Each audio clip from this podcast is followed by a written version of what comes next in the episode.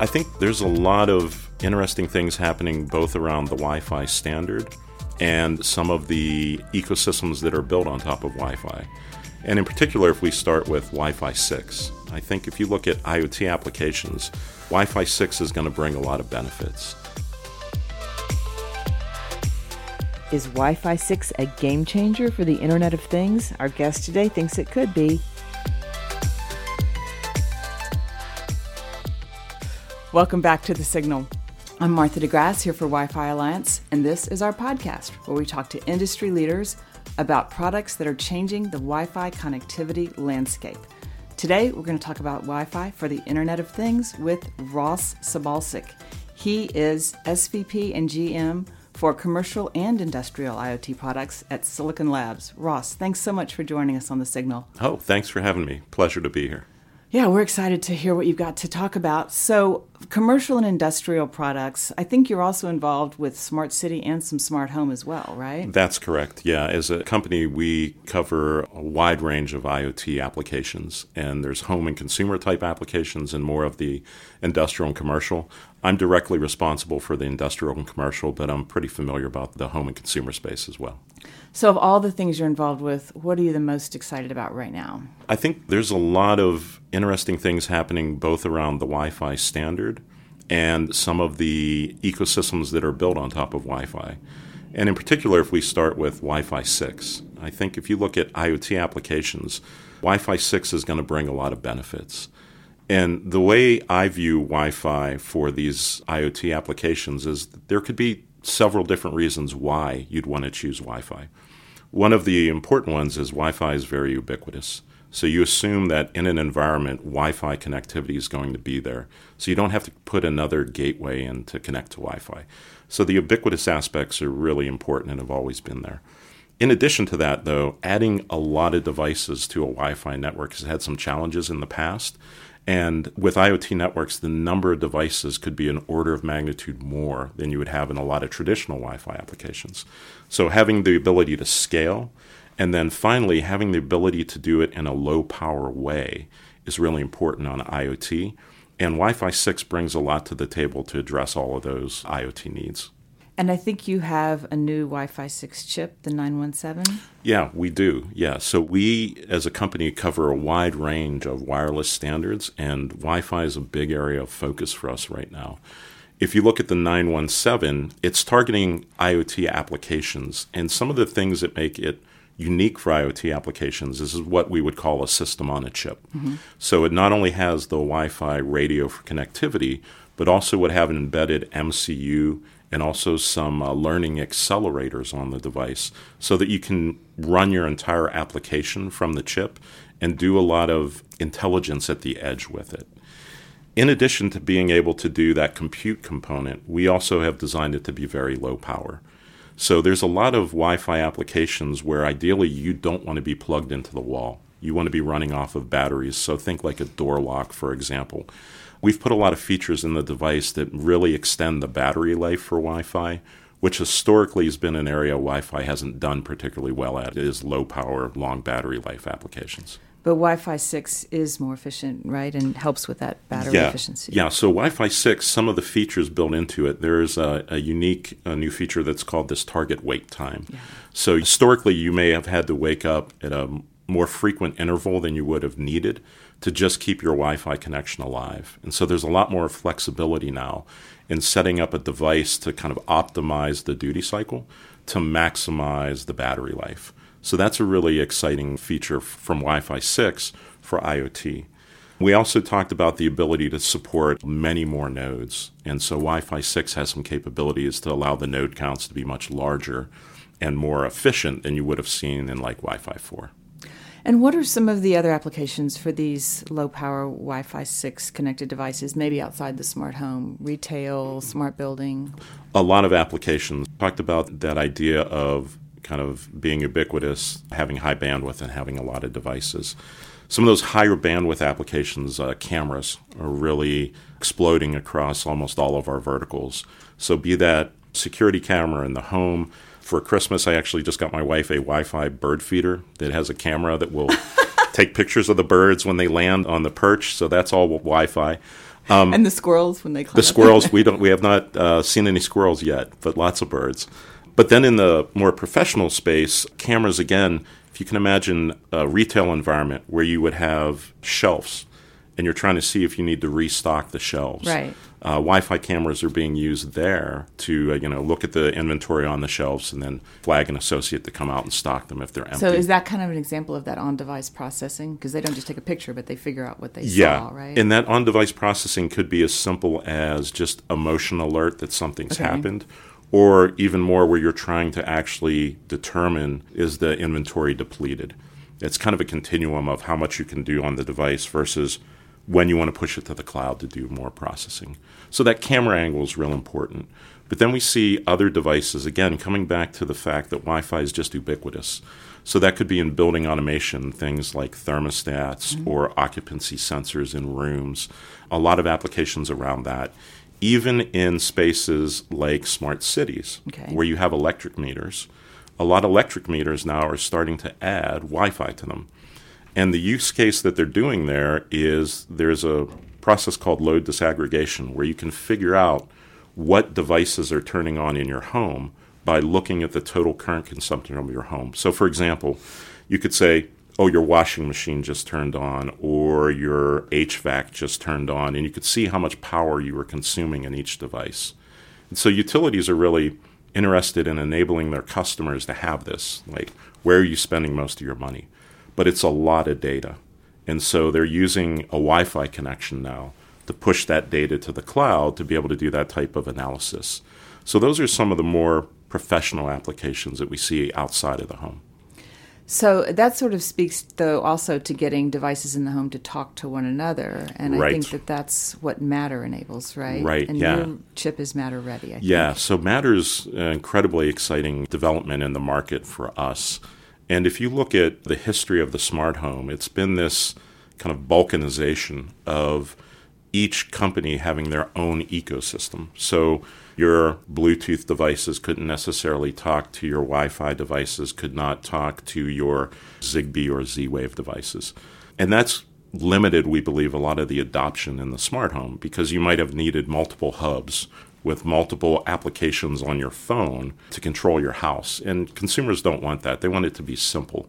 So, what Matter brings to the table is it's an application layer that sits on top of all of those physical layers and allows them to communicate with each other. So, for example, if you look at products, you might have a light bulb that is Bluetooth or Wi Fi or Zigbee Thread or even Z Wave.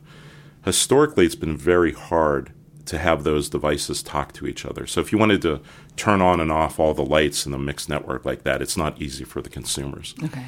What Matter does is makes the way that you talk to those devices, regardless of what that transport layer is, consistent. So it becomes a lot simpler now to have your Alexa hub or your Google Home or your Apple HomeKit kind of smart speaker now control your entire network. And we think that's going to help unlock a lot of demand in the smart home and also some interesting new use cases that all those devices can talk to each other. Yeah. Do you think consumers are getting educated about this? Because it, it kind of is a game changer. Yeah, I think, yes, there's a lot of activity going around Matter right now. We have a big event we do to educate the industry we call Works With, and mm-hmm. we had a big rollout around Matter associated with Works With. There was also a big event that the CSA hosted recently to roll out Matter. And the devices are starting to make their way into retail channels and in the consumer's hands. So I think looking here in 2023, there'll be a big push by the industry to try to educate consumers about Matter. The frustration that consumers will see now often is if you go into your local Home Depot or Lowe's and you want to buy a light bulb, there might be three or four different variants. Do I buy the Bluetooth? Do I buy the Wi Fi? Do I buy the Zigbee? We believe Matter is going to really simplify that, not only for consumers, but also for retailers that they could stock less product if they needed to. Interesting. So I usually think of enterprise IoT as maybe having fewer competing connectivity standards. Is Matter more of a consumer play? I think that's a really great question. If you look at a lot of this commercial and professional space, customers have built, I call them walled gardens. Okay. So you buy all of your equipment from supplier A to, to build out your building, your, your hotel in Vegas. There's some challenges with that. And there's a few from the end customer perspective. One of the challenges is I'm locked into you as a supplier. And so there's a big effort to say, I want it to be a more open standard.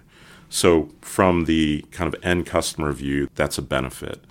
But also, from a lot of these customers, even if they're building walled gardens, you might not make all of the components that mm-hmm. fill out your ecosystem. And so, you want to white label a component from somewhere else. So, Matter is seeing a lot of interest in that commercial and professional space because it is an open standard that would allow multi device operation and it allows different devices to talk together. We're seeing a lot of interest. It's lagging a little behind on the home side because the Matter Alliance is focused on home first. But I think after this initial rollout on the home, you're going to see a lot of interest around that professional and uh, commercial space to take that work and then redeploy it in those Wait, types it's lagging a little bit on the home side? The commercial side is lagging versus yeah, the home side. But as home now starts to ship product and get kind of critical mass, right. a lot of that work will be redeployed on the commercial side. And there's actually working groups that are targeting that. And people are going to see it in their homes and go to work and IT people and say, hey, we could be doing the same thing. So. Yeah, I think I think that's right. And also again, simplify of I don't have to necessarily be locked into one walled garden. You know, I have more options available because there's an open standard like Matter. Okay, so Matter is obviously a huge opportunity for developers and device makers. Right. If people want to get started with creating these new solutions, what are the steps and how long will it take them? Yeah, great question. The exciting thing is that Matter is here today. And the, the CSA has done the official launch of Matter, so that Matter devices are starting to ship in the market. And Silicon Labs, we've been an early proponent of Matter.